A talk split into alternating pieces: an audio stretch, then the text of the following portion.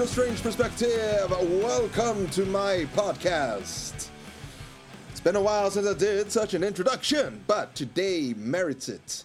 If you follow my podcast, which I hope you do, you will know that the latest episodes have been personal.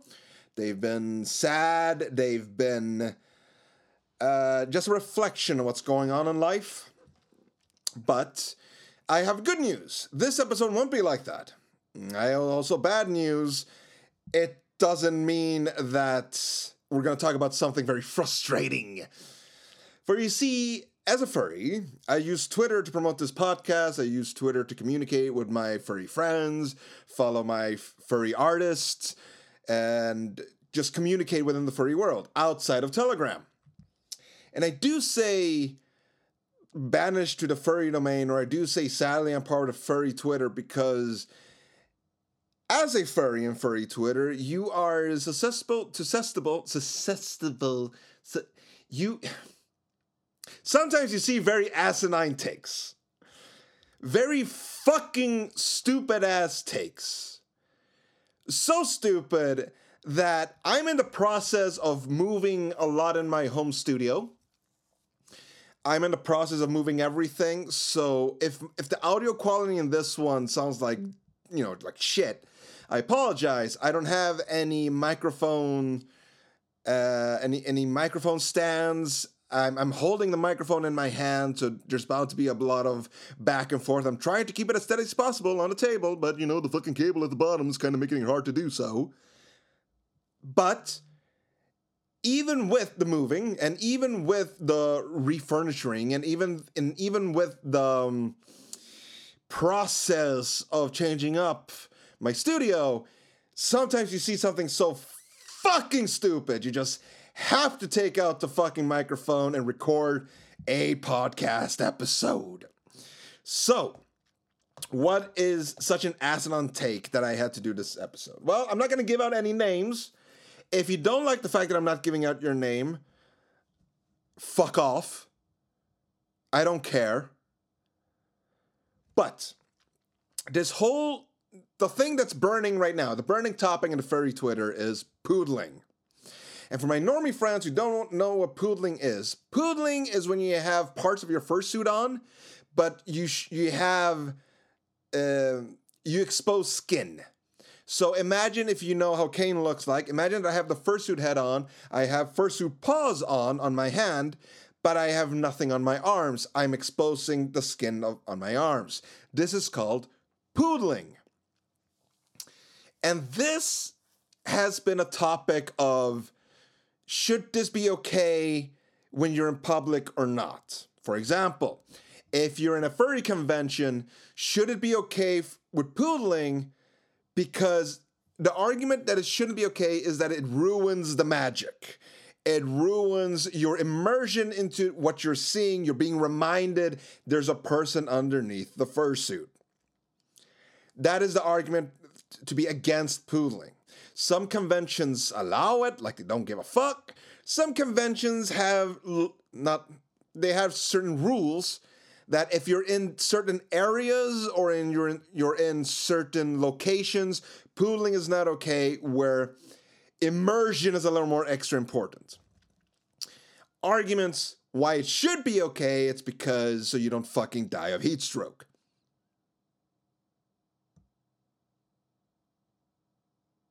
Do you need anything else?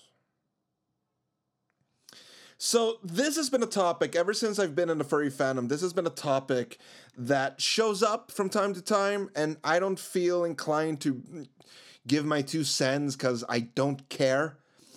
I've never cared what other people deem are okay or not. I decide how I wear Kane. But I saw this asinine take, and I'm going to read what this person wrote. So, this is, I'm quoting the tweet now. If you were to go to the theater and the main actor took off half his costume in the middle of representation and then took a break right in the middle of the stage, would you be happy? No, I'm pretty sure that you would feel it as a lack of respect to the public and other actors. See, already there my blood is boiling. Now, fursuiting in public is the exact same thing. You are an actor portraying a character, and it is expected to, to keep doing so as long as your public can see you. I'm talking about public parades and suiting around normies here, not a private room party or something. When fursuiting in public, you sign into an imp- implicit agreement, the same one that is expected of any actor. And I have to stop there because the sheer idiocy, stupidity, and just the fucking balls, the audacity to say something like this. I'm directing this, what I'm about to say, to you, and you know who you are who wrote that fucking tweet because it fucking exploded. Who knows? Maybe it's what you wanted. You wanted attention because you're a little fucking attention whore. Maybe that's it. Congratulations. You riled up people, including me, that usually don't get riled up. Congratulations. You've been labeled a fucking idiot. Hope it was worth it, asshole. But what I'm about to say goes to you and to anyone who agrees with this. You do not have the right to tell me or anyone else what fursuiting means to me. Do you fucking understand that? You fucking dumbass. You do not have the right to tell me what it means to wear my fursuit. My partial fursuit, mind you. I am not an actor when I put on my fursuit. I am not acting. If anything, if fucking anything, why I'm so in love with this fandom is because putting on that fursuit helps me express what I truly feel inside. What Kane means to me is that I'm finally able to express what I feel, what I want to express on a daily basis, but we don't because of social rules, because of social norms. But wearing Kane gives me the liberty to finally be exactly who I am inside and express that. Who the fuck are you to tell me that I am acting and I've signed an agreement? Fuck you. And to anyone else who agrees, and I'm not telling you what fursuiting means to everyone, I am fucking telling you what fursuiting means to me. It sure as fuck does not have the same definition to my friends, to the strangers. What fursuiting means to them is personal. For some, it is acting. For others like me, when I'm not wearing the fucking fursuit, that's the real acting, asshole. Because that's when I'm wearing my mask. Hell, I had a conversation with one of my pillars recently about this. And we came into the discussion of full suit versus partials. And I asked him, Do you need a full suit to truly become one with your persona? Because personally, even though I have a tail, I have for my feet, I have for my hands, I have for my arms, and of course my head. For me to truly feel comfortable and becoming Kane, all I need is the fursuit head. That's it. I put on that fursuit head, my daily mask comes off. But that's me. So I asked my pillar, is that enough for you, or do you need a full suit? There is no right or wrong answer. It is your personal, what you feel is necessary. And for him, it's a full suit. Then so be it. That is the correct answer for him.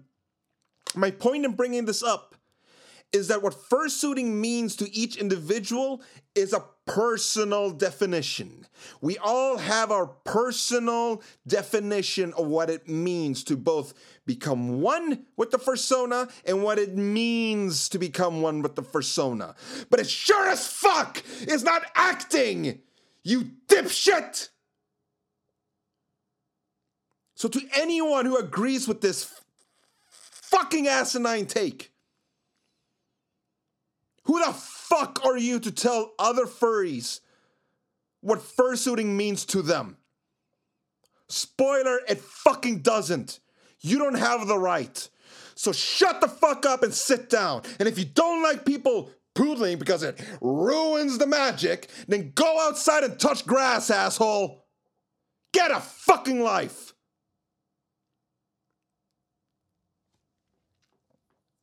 I've seen friends, quote unquote, poodling. I fucking hate that term. And I felt more magic from them than people in full suits who look crazy uncomfortable. Because guess what? When your face is behind a fursuit head, your body language becomes that much more important. Motherfucker, I went, I studied acting. I studied acting for three fucking years. For three years. I know what acting is.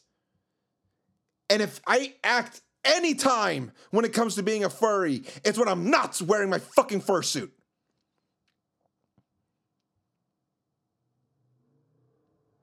Such a fucking idiotic take, man.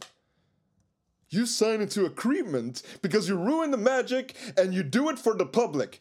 Fuck you! My fursuit is not for you.